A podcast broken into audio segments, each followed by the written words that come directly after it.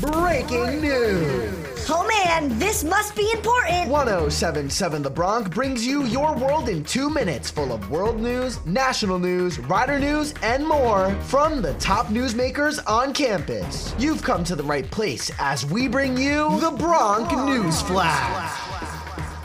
This is your Bronc News Flash, your world in two minutes. I'm Alexander Junge from Rider University. The Justice Department is launching an urgent investigation due to the leak of dozens of classified documents exposing U.S. information on the war in Ukraine, China, and North Korea. This new info has now caught the Biden administration off guard. Some of these sensitive documents were posted on social media this week, and some have dated back since March. Some military and CIA documents posted seem to be photos of printed PowerPoint slides. There are some US officials that have now came out and said the documents don't pertain to any current issue anymore and are redundant.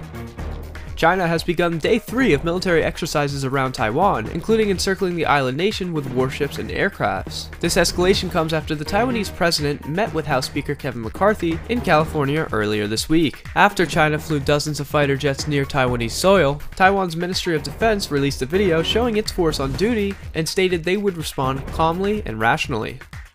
Multiple states are considering increasing speed limits on highways, as states like North Carolina, New York, and Ohio want to raise a 70 mile per hour speed limit to 75. In North Dakota, the governor vetoed a bill to raise highway speed limits to 80 miles an hour. Here's David Harkey, the president of the Insurance Institute for Highway Safety. Five miles an hour can be the difference in someone dying in a crash versus being able to walk away from a crash. Audio provided by NBC News.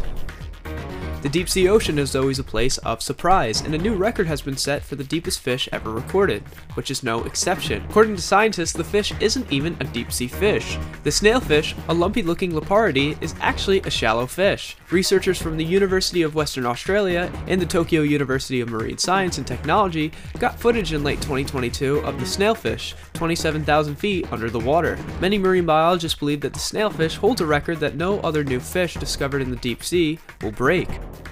And that is your Bronc News Flash, your world in two minutes. I'm Alexander Junge.